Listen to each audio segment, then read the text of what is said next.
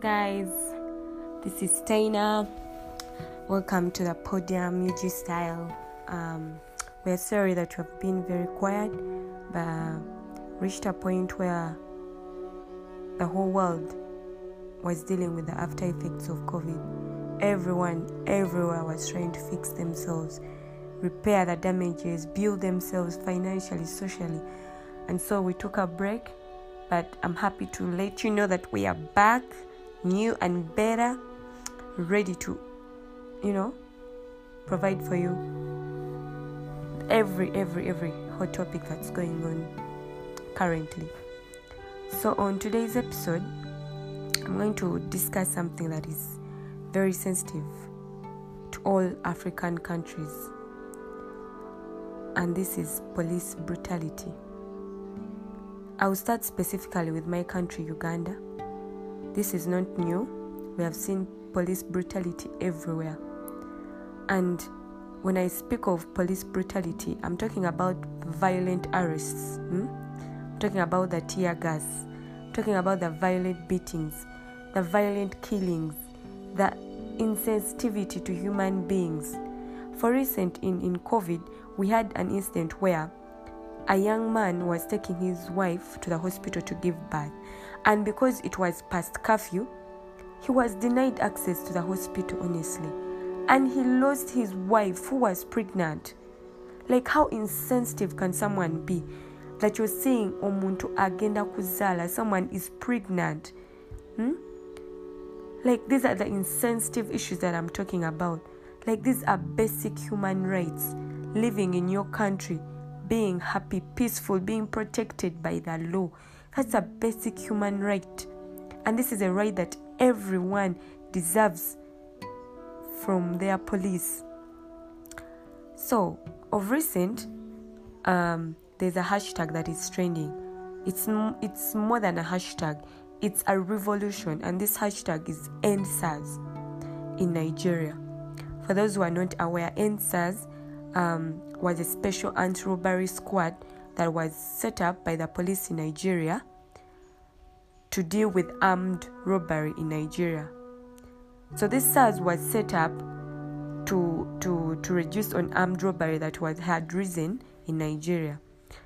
And when SARS started operating, there are reports that um, actually armed robbery kind of reduced in Nigeria, uh, according to the articles that I read.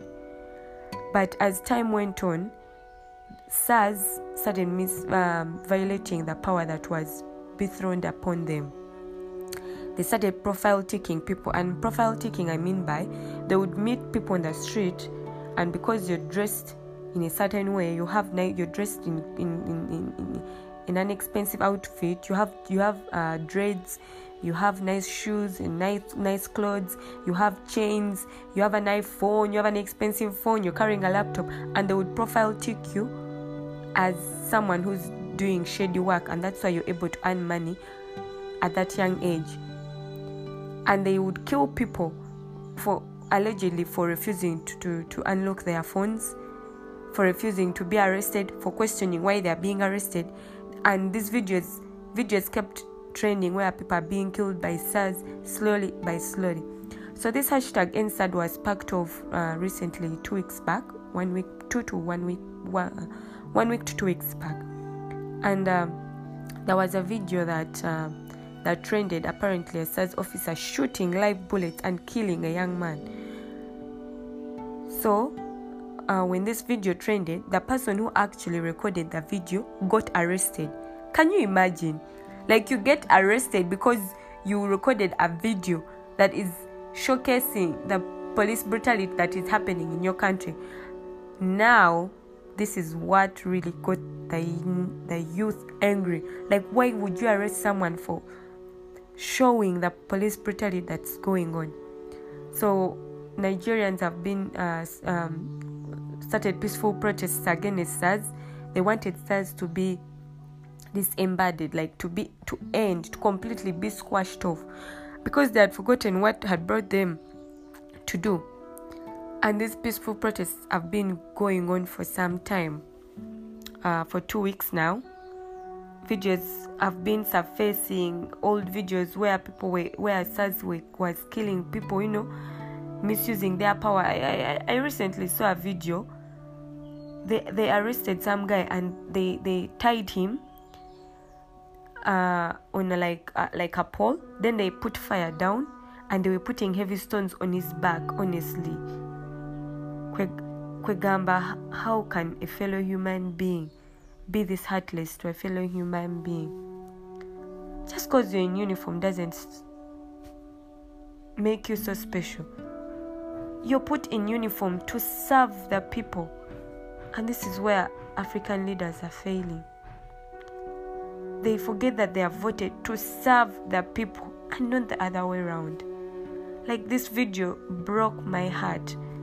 You tie someone, then you light fire under them, then you put heavy stones on them. This is someone's child, this is someone's brother.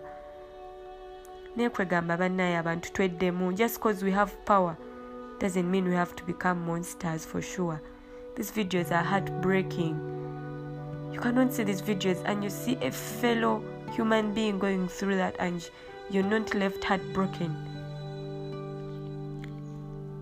and i just want to thank the nigerians for standing up for their human rights. And then just last night videos came in where peaceful protesters at Lekki were shot at CCTV cameras taken down, lights switched off, and live bullets shot into peaceful protesters who were doing nothing but asking to stop being killed. Like, imagine killing people for protesting against being killed for nothing. Panai, really. African leaders, for sure.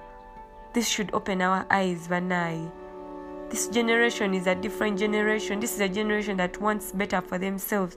This is a generation that is tired of leaders violating human rights. This is a generation that is tired, generation that wants the better for themselves. Is a generation that has decided.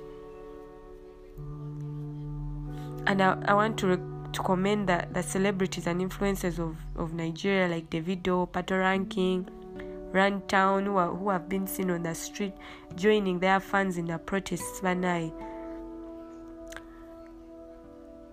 This is something that should speak to our Ugandan celebrities and influencers. Vanai. Don't use your platform for only annoying ads. But Bodisa, Simanya buy this, buy this, Mbubu gigs.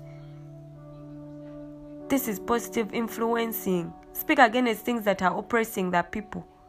And I'm not saying that we should be, you know, violent or something, but just using your platform to condemn something that you know is against basic human rights. That is what we call influencing. Banai. This topic, I don't know, it just breaks my heart seeing. Eh, for sure, we need to do better. Africa is bleeding. We need to do better for our countries. We need to stand up. And, and the youth, we should stop thinking these issues don't concern us. These issues concern us. This is a country we are going to live in. This is a country we are going to give birth in. If we don't fix our countries ourselves, no one will fix it for us. We should start holding these leaders accountable for their actions. When you see someone being oppressed, speak up or oh, speak up. So, I call upon organizations like the African Union, United Nations to please seek into these matters. Speak into these matters. This is when we need to see your role. This is when we need to see you speaking up. So, thank you guys. Um, this is today's episode. It's a sensitive topic, but guys, we need to you know, open our eyes for sure. The police is meant to serve and protect and maintain the law, not to break it, not to mistreat people, not to beat people, not to kill people. It's meant to maintain law and order. So, police, please start maintaining law and order, not breaking it. Don't turn into thugs that you were brought to arrest. Thank you for listening, guys. Feel free to send in your opinions. Stay safe. May God protect you. Bye.